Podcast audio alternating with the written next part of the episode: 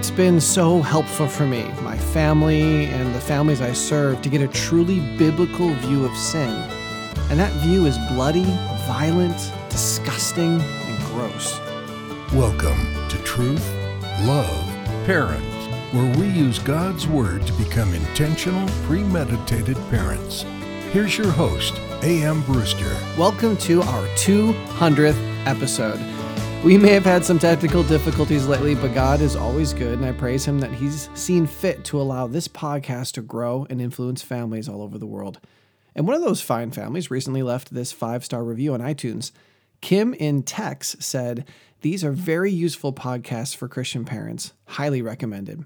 Thank you so much for your sweet thoughts. Your ratings and reviews on iTunes and Facebook are not only an encouragement to me and Team TLP, but they're very helpful in connecting us with new dads and moms. Some of you may even be listening today because of what someone else said about this podcast. So thank you for spreading the word about Truth Love Parent. And again, thank you for joining us as we celebrate our 200th episode and third year of podcasting. In honor of that, I decided to have some fun and introduce an interesting series I've been working on for the past year. It's called Parenting a Zombie. What comes to your mind when I say the word zombie? Some of you will think about the undead flesh eaters from your favorite horror movie or show, Others of you may consider it metaphorically and imagine a person who has no energy or who's wandering around aimlessly. But what does the Bible say about zombies? If you've been with Truth Love Parent for any length of time, then you know that we desperately are interested in aligning our family dictionaries with God's Word. Of course, unlike the oft misunderstood words wisdom and love, hate and submission, the Bible doesn't use the word zombie. It does talk about the dead raising to life, but that's a completely different topic. So, today we're going to look at a biblical truth that shares a startling resemblance with our modern concept of zombies. Now, I know that all this zombie talk may be off putting to some of you. Perhaps you think the whole thing is wicked or vile. Perhaps the idea of comparing our children to zombies is inappropriate. So, let me tell you why I'm using this metaphor and why it's imperative that we understand the biblical realities. But before I do that, I just want to tell you that TLP has been growing quite a bit recently, and it's possible that this might be your first visit with us. So I'd like to welcome you and tell you a little bit about myself. My name is Aaron, and my wife's name is Johanna, and we have two kids, Micah and Ivy. And since we live at Victory Academy for Boys, every year we add eight teenage boys and two college age guys to our family. Now, from time to time, I like to give our listeners little insights into the fam. And since we're talking about something a little dark today, I thought it'd be, kind of be fun to share with you my family's preferences when it comes to the macabre. So my son has a love-hate relationship with it. He, he's always loved stuff like Scooby-Doo, you know, this scary stuff that's not really scary but he has a serious issue with like blood and gore. You know, makes sense. Uh, well, including his own. And he always wants to go into age appropriate haunted houses, but once he gets inside, he does his best to get out of them as soon as possible. My wife shares the anti gore sentiment and has mentioned on a number of occasions that since she's had kids, disturbing images don't sit well with her at all. However, I will admit she was firmly on the vampire and werewolf bandwagon of the early 2000s. To this day, I swear she still has a thing for vampires. My daughter, who's younger than my son, uh, can pretty much take anything. the teenage boys who live at Victory with us joke that anything they can do, Ivy can do better. She really seems to appreciate disconcerting moments and stories, but she's also very much like her daddy in that her mind sees past the fiction and considers the real life implications. She's extremely practical that way. I personally have never been a fan of horror. I find it to be unnecessarily gratuitous, sexually charged very often, and really not that scary. If I want to be scared, Alfred Hitchcock and M. Night Shyamalan do it better. But I have to admit that The Walking Dead hit a surprising chord with me early on. I'm a fan of post apocalyptic stories, and the idea of a dad having to reunite with and protect his family during dangerous times was compelling to me. Of course, I prefer to watch it on VidAngel, where all the language and sexuality can be filtered out. But so, as far as my family goes, we definitely er, err on the not so scary side of movies and shows. However, we don't personally consider The Lord of the Rings and movies like that to be scary at all, though I'm sure many would, so I really have no idea where that puts us on the continuum. And with that, I let me tell you why this zombie metaphor is so valuable, and then we'll jump into the biblical examples. I believe one of the most diabolical tools the devil wields is the ability to convince us that our sin isn't that bad. We're good people and special snowflakes, and we have to preserve our self esteem. Our poor choices are simply mistakes and accidents. Sin is viewed as being a disease or a disorder we can't help. We're merely victims. By the way, if you'd like a great illustration of the reality of our sin natures, I encourage you to listen to our last episode. That one has been performing very well lately, and I think it may have struck a chord with a number of you. But this prideful desire to downplay the seriousness of our sin is not only wrong, it hijacks any hope for true change. Sin kills, it condemns people to hell, it enrages God, it's violent and wicked. It earns destruction. It dismantles relationships. It hurts. It always hurts. And we need to see our sin for what it is. I mentioned Matthew 5 on this show a lot, and I do so for a good reason. Jesus starts his most famous teaching by driving us to the reality that we are spiritually destitute.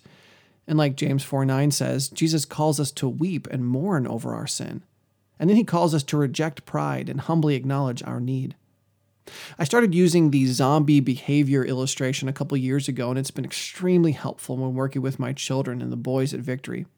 I don't care who you are, zombies are inherently disgusting. They're repulsive. They're reanimated corpses set on nothing more than killing and eating living creatures. And that's gross. But our sin is even more gross. Our disgusting iniquity and the pathetic determination with which we pursue it is an affront to the Almighty God of the universe.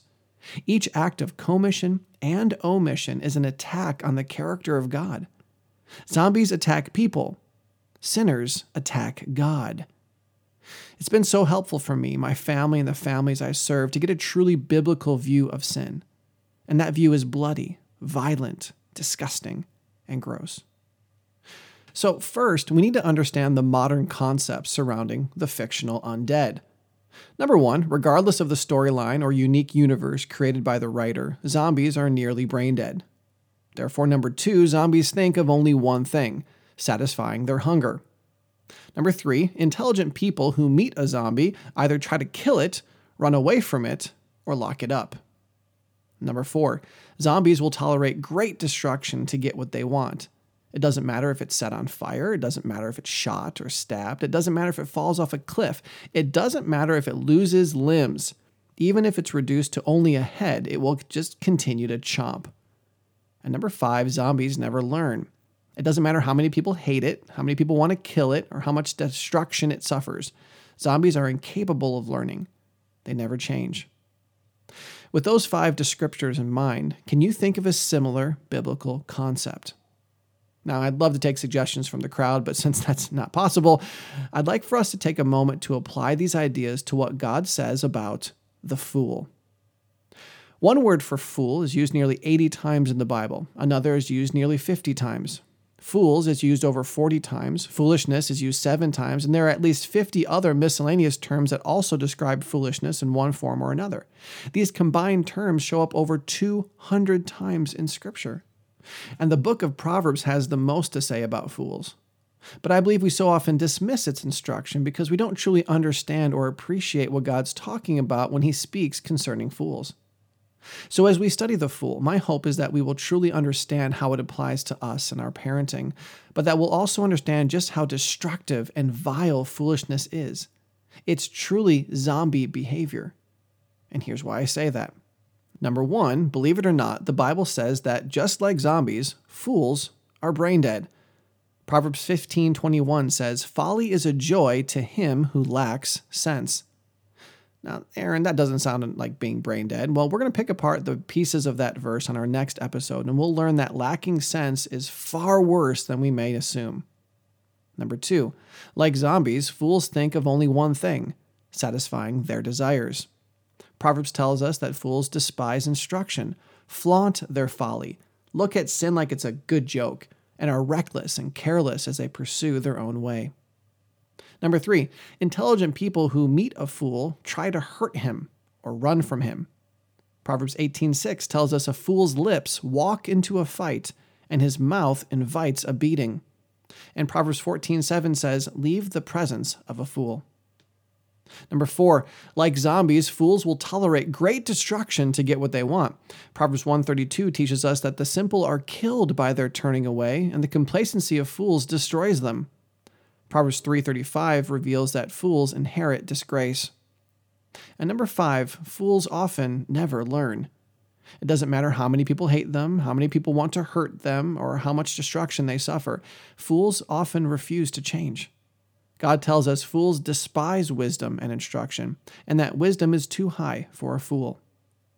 I find the comparisons between fictional zombies and biblical fools to be more than alarming.